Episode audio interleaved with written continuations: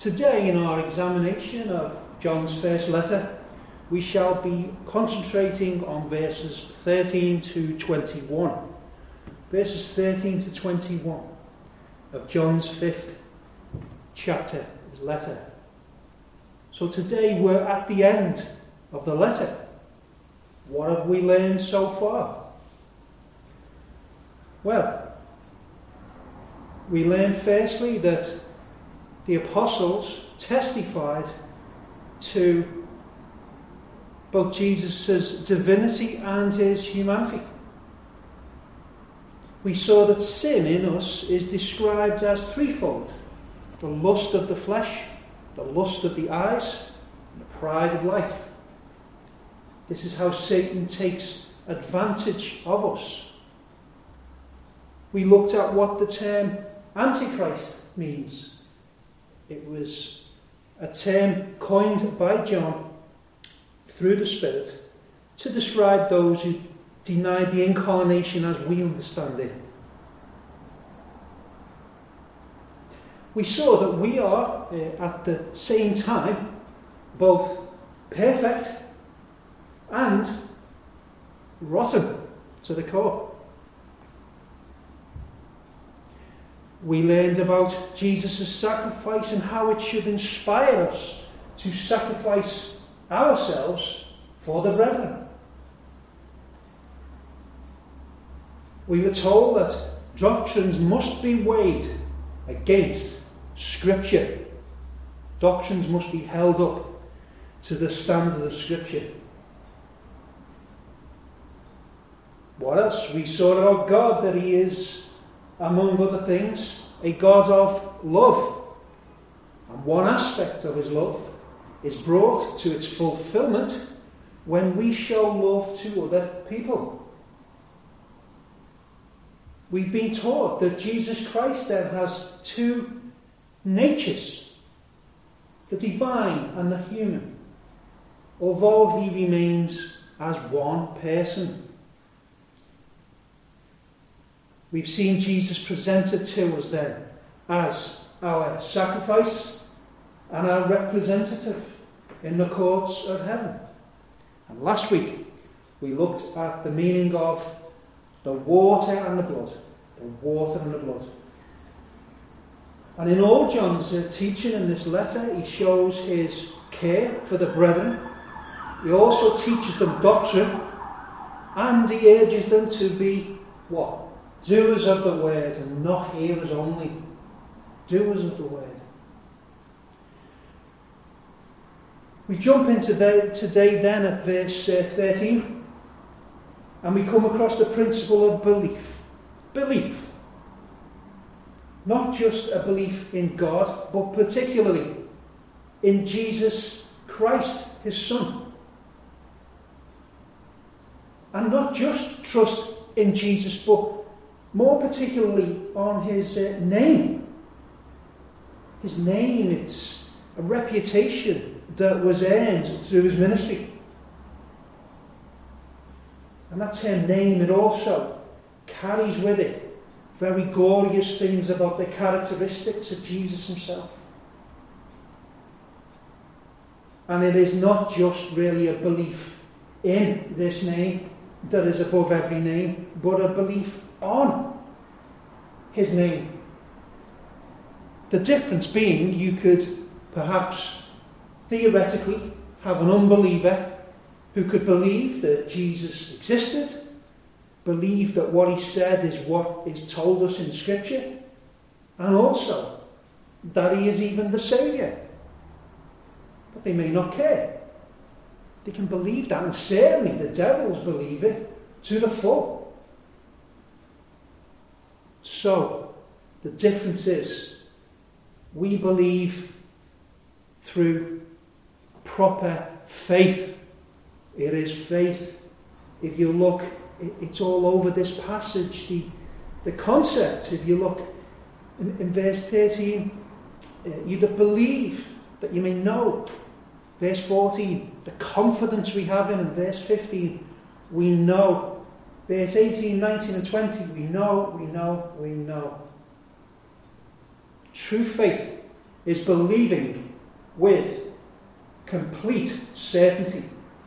It is trusting in Jesus Christ and all the promises that he makes. We see also at the start in verse 13 then that it talks about having knowledge of eternal life, rather being certain of eternal life. And it is right for us to have confidence in the promise that we shall live forever. The Church of Rome's view is that to say such a thing counts as a sin of presumption. A sin of presumption. I had a, a conversation with a colleague uh, many years ago now, and I thought an opportunity had arisen suitably uh, in a quiet time uh, during the working day, and I just threw the question at her Can I ask, are you a Christian? And she looked horrified and she said, How can someone ask someone else that question? How can anyone know that they are a Christian? You see, she, like most people, believed that it's not a case of are you a Christian or are you not? No, no. They see it as a spectrum with, uh, at one end, very Christian, and at the other end, not very Christian at all. And each of us sits somewhere on this spectrum according to our behaviour. Well, that is not biblical. And the reason she, the reason Rome has that faulty view is that they assume that it's all based on works that it is to do with what they can do to get themselves along that spectrum to the right end. Not for us, all our confidence is in Him. All our confidence is in Him. Let me read from Romans 8, verses 15 and 16. It says, For ye have not received the spirit of bondage again to fear, but ye have received the spirit of adoption, whereby we cry, Abba, Father. The Spirit itself beareth witness with our spirit that we are the children of God. We know. We know, we know, so we, in that confidence, we look forward to eternal life. We relish it. And in all confidence to eternal life. You look in verse 14. And if I could paraphrase that opening statement, it would be something like this. Now, regarding that confidence, that faith, this is the type of confidence we have. And what example does he use? He goes on to talk about getting prayers answered. We ask God, He hears us, and then we get what we ask for. That is the confidence. Now, any Christian might object to that statement and say, well, you know, in my experience and the experience of everyone else I know in the church and my knowledge of church history tells me that the Christian life is full of unanswered prayer. And so we get used to living with this you know, this sort of like a 10% chance that what we ask for we will get. Well, the answer to that objection is that there are conditions to pray. There are conditions. I'll give you just three of them. The first one we can read about uh, a few chapters back. We came across this verse in chapter 3 of John's first letter, in verse uh, 22. It says, Whatsoever we ask, we receive of him, because we keep his commandments and do those things that are pleasing in his sight. So obedience then is a requirement. I mean, to, to come to God in a state of disobedience and ask him for something is surely the height of arrogance. You can imagine a, You can imagine a spoiled teenager swearing and shouting and verbally abusing his mother and father and then ending the tirade and then saying, oh, you, you couldn't, you couldn't give me some money, could you? I, I need to go out. yeah, well, you know, uh, people go to God and they're disobedient. It's the same thing. Here's another requirement found in James 1, verses 5 and 6. James 1, 5 and 6 says, If any of you lack wisdom, let him ask of God, that giveth to all men liberally, and upbraideth not, and it shall be given him. But let him ask in faith, nothing wavering. For he that wavereth is like a wave of the sea, driven with the wind and tossed. So faith, faith is required. When we pray to God and we frame our prayers to make them sound good, don't forget, God can read between the lines. He hears a different prayer from the one that comes out of your mouth. So when you say, Lord, um, I'm praying for this, this spiritual thing, and so on. And what God hears is, oh, well, I'm asking for this thing, but, you know, maybe you will or you won't answer. Sometimes you keep your promise, sometimes you don't. And then, I don't even know if you could do this thing, it's quite hard. That's what God hears a faithless prayer. And he quite right, rightly just closes his ears to such a prayer. And there's, there's a third condition also in James in chapter 4. Chapter 4, verse 3 of James says, You ask and receive not, because you ask amiss, ask amiss that you may consume it upon your lusts.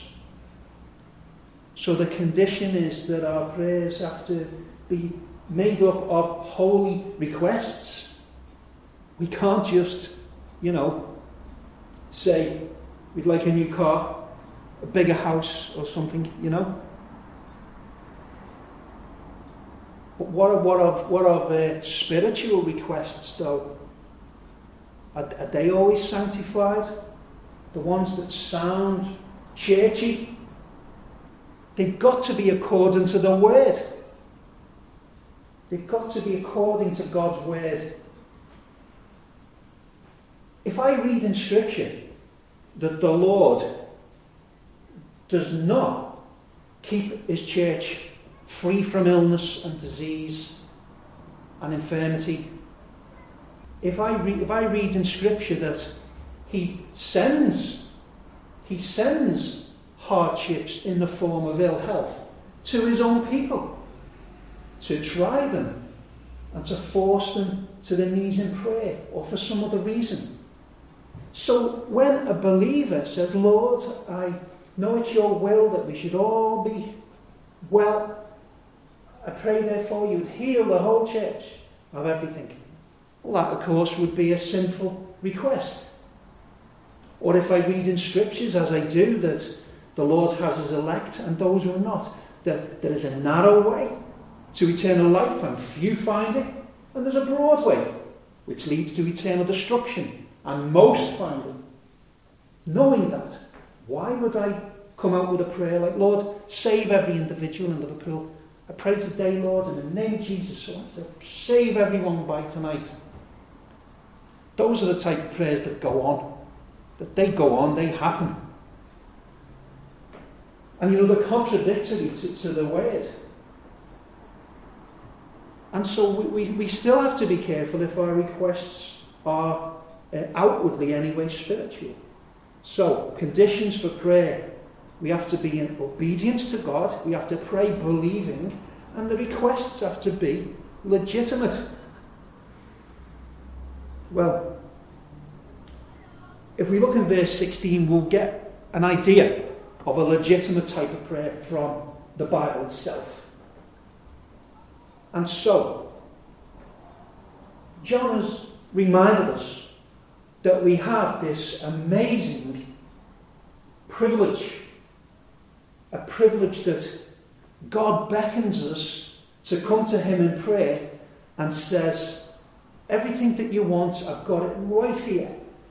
Approach, approach me, and I'll give you this thing here. Which one do you want? Do you want this or do you want that? It's all ready for you. And he has great storehouses of grace.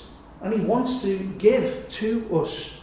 And what does John use as an example of what we can do with that great privilege? Well, we shouldn't be surprised. He says, for example, you could pray for the brethren. Of course, yeah. Pray for the brethren. Why not? Ties in with his message of loving the brethren. And then we see our, our twofold duty towards the brethren. We help them uh, in person, directly, and then we help them indirectly by going to God in prayer on their behalf. And just to remind you, you know, God is, uh, God is happy, you know, God is happy to really include us in his purposes by praising us for our victories. He praises us for overcoming. in, again, in, in James and, and in chapter 5, there are a couple of examples. James chapter 5 and verse 15 says, And the prayer of faith shall save the sick, and the Lord shall raise him up. And if he has committed sins, they shall be forgiven him. Our prayers accomplishing that. And then in verse uh, 20 of the same chapter, let him know that he which converted the sinner from the error of his way shall save a soul from death. This is amazing. This is God saying, Well done, you. Well done for that thing you've just done. Well done. And then we stand there and we stand amazed as we accept God's pleasant thank yous. And then we then cast our crowns at his feet by ascribing it all to him. The glory that came from God returns to him. So, the content of this sort of prayer, we see a brother or sister sin so we pray for their spiritual healing. We ask for restoration, for deliverance. God promises to give that person the spiritual life they need for this healing. So go ahead, brothers and sisters, in confidence. Pray for such a thing. But with these two notes of caution. Be careful when you pray for another's sin that your prayer is not arrogant. If I had a particular position that I took on some scriptures like the book of Revelation, well, I, I wouldn't go to God and say, Lord, you know that you've revealed to me the true interpretation. I pray that you would destroy all these other teachings. And that's not right, is it? You know, in a, in a former church of mine, where Uh, head covering for women was practiced, they received some lady visitors one day to their prayer meeting from a, a, another evangelical church. These ladies came from a church that took a different position on head covering, a different interpretation. And so the old man native to the church stood up in the prayer meeting and said, Lord God, I pray that you would convict these women sitting here without head, cover, without head coverings. Convict them, Lord, of their rebellion against you, I pray. Wow. So we, we can have arrogant prayers like this, you know, like the prayer of the publican in the temple He was praying to God, he was thanking God. He was thanking God for stuff, but his prayer was wrong, it was arrogant. And uh, another, another word of caution about praying for other sins is you should ensure that you pray a hundred times more for your own sin than for the sin of others. In the same way, you should focus far more on your own sin than the sin of others. You should assume that you sin more than everyone else. Curiously, in uh, verse 16, we come across this notion of a sin that leads to death. Some situation where we're not urged to pray. That's unusual. Some sin that leads inevitably to death, presumably the second death. Something that this refers to the unforgivable sin. That if you see someone commit that particular sin or what you perceive as a committal of that sin, that you should immediately cease to, to pray for them. Well, I respect that view, but I, I disagree with it. I'm more inclined to think that this has to do with apostasy, the position of one who has professed Christ but returns to his old ways. John says, I did not say that he should pray for that person. I want you to consider Jesus praying, as recorded by John, Jesus was praying to his Father and said to him, Father, I don't pray for the world, I only pray for my people. Now, I think it's perfectly fair to extend that, to broaden that, to not just his followers in that day versus the people in the world of that day but that it could be broadened out. And we can say that today the Lord only prays to his Father or intercedes on behalf of the elect and not on behalf of the reprobate. So, however, Jesus knew who the elect and reprobate were, hence the prayer. We don't. We don't. So, this is why we have no option but to, to, to go to God in prayer on behalf of friends and relatives. And we have no idea whether they are God's elect or not.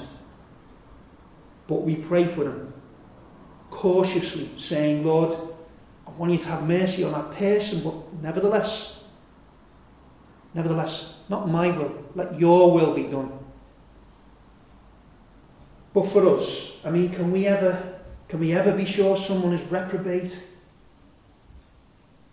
Well, I think sometimes we can. In the case of an apostate, these are people who the Bible describes as dogs returning to their own vomit. It says that they are people who trample Jesus' blood underfoot they would have him die again to redeem them a second time. People who would have been better off never being born. Such is the dreadful position of the apostate. So, who are the apostates then? They're those who profess to belong to Jesus, but then they sin brazenly now, okay, Christians sin. Sometimes the sins of Christians can be quite terrible. But when a genuine believer sins, it is marked by a repentance which follows, and it is done despite their new nature. Think about Paul's description of his sin. He said, The desire to obey God and do these good things is with me. There. But how to actually just go and do them, I just don't find that I end up doing the opposite. Let me give you an example. If I said one day that, look, folks, um, I, uh, I'm really into these particular sins, X, Y, and Z. And I know you're shocked, they are horrible, but I'll just be honest with you, I don't really care what God thinks. I, I just don't care. And if you are concerned about that, I'm, I'm not too bothered about that either, to be honest. I want to go and do this thing, and I, I just, I just don't care anymore about what God thinks, what Jesus thinks. You know, let him do to me what he wants. I'm going to do that thing.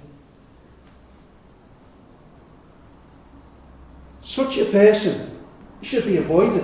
We just stay away from them. We have nothing to do with them. Ourselves, we just keep ourselves by God's power. We just, we just hold on. And so there are cases perhaps that we might come across where we see someone sin so brazenly in the face of God that it betrays their profession of faith. And we know that they are sinning a sin unto death. And we stop praying for them. And you might find that hard to accept. And we might never come across such a situation. But it is there for us to be mindful of. In verses 18, 19, and 20, as we come to the end of the letter, we have a set of verses starting with we know. We know, we know. And it, it's almost a, a mini statement of faith. And here's what they state. The three things that they state could perhaps be summarized like this. Firstly, in verse 18, it speaks of our perfection in Christ. Our perfection in Christ. Paul again said, It's not me that sins, it's sin lives in me. It's not me. In 2 Corinthians 5 and 17 it says, Therefore, if any man be in Christ, he is a new creature, a brand new creation. All things are passed away. Behold, all things have become new. The true believer's desire is sinlessness. The turmoil is from the, the deathly influence of your old self versus a sanctifying effect of the Spirit. So we must encourage the Spirit. In verse 19, we can say that it's about our separation in Christ. Our separation in Christ because we belong to a, a different family to the world. We live in a, a different country. We have different desires. We don't love this world. We, we want it gone. We have a different print over us. That verse can be alternately translated the whole world lies in the power of the wicked one. That's Satan. People either have allegiance to the Prince of Peace or the Prince of Chaos. There is no other way. You are subject to one or the other. And in verse 20, we see the third principle our understanding in Christ. Our understanding in Christ. It's like we've been given this new spiritual intelligence, and it's superior to any IQ that we might have according to our nature. I mean, after all, God dispenses to his church low intelligence, average intelligence, and high intelligence. And he dispenses it that way for his reasons. And we're now talking about a wisdom that exceeds the wisdom of this world. Jesus said in Matthew 13 and verse 11, He said to His followers, Because it's given to you to know the mysteries of the kingdom of heaven, but to them, others, it is not given. And in 2 Corinthians again, in chapter 4 and verse 6, says, For God who commanded the light to shine out of darkness, had shined in our hearts to give the light of the knowledge of the glory of God in the face of Jesus Christ. We know Jesus Christ is the Son of God. We know him personally. as our Saviour, our friend, and our brother. Jesus said that He was the way, the truth, and the life. He is the only way because He's the Redeemer of His people. And if you don't follow Jesus, you'll, you'll be lost. He's the truth, it says in verse 20. Him that is true. He is all truth. And He's the life. Also in verse 20. He is the life. It says that in Jesus is found eternal life. Is this glorious message not one you want to be declared as widely as possible for as long as you live? Are you not thrilled in the least by this gospel?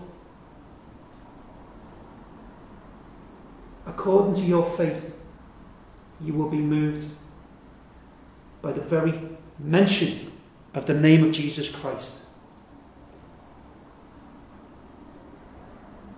We must finish. John says farewell to us for now. In verse 21, he signs off in a very characteristic fashion. We've seen him swap between, between warm phrases to doctrine to hard hitting statements. And he signs off with little children who I love. Little children who I love. Keep yourself from idols. Keep yourself away from idols. This is meant for us. This is meant for you personally. And for me. We are to keep ourselves from anything that distracts us from the person of Jesus Christ and his service. So I pray that as we come to a close, that you might think on in the week ahead to look to nothing else and no one else but the lovely Lord Jesus Christ. Amen.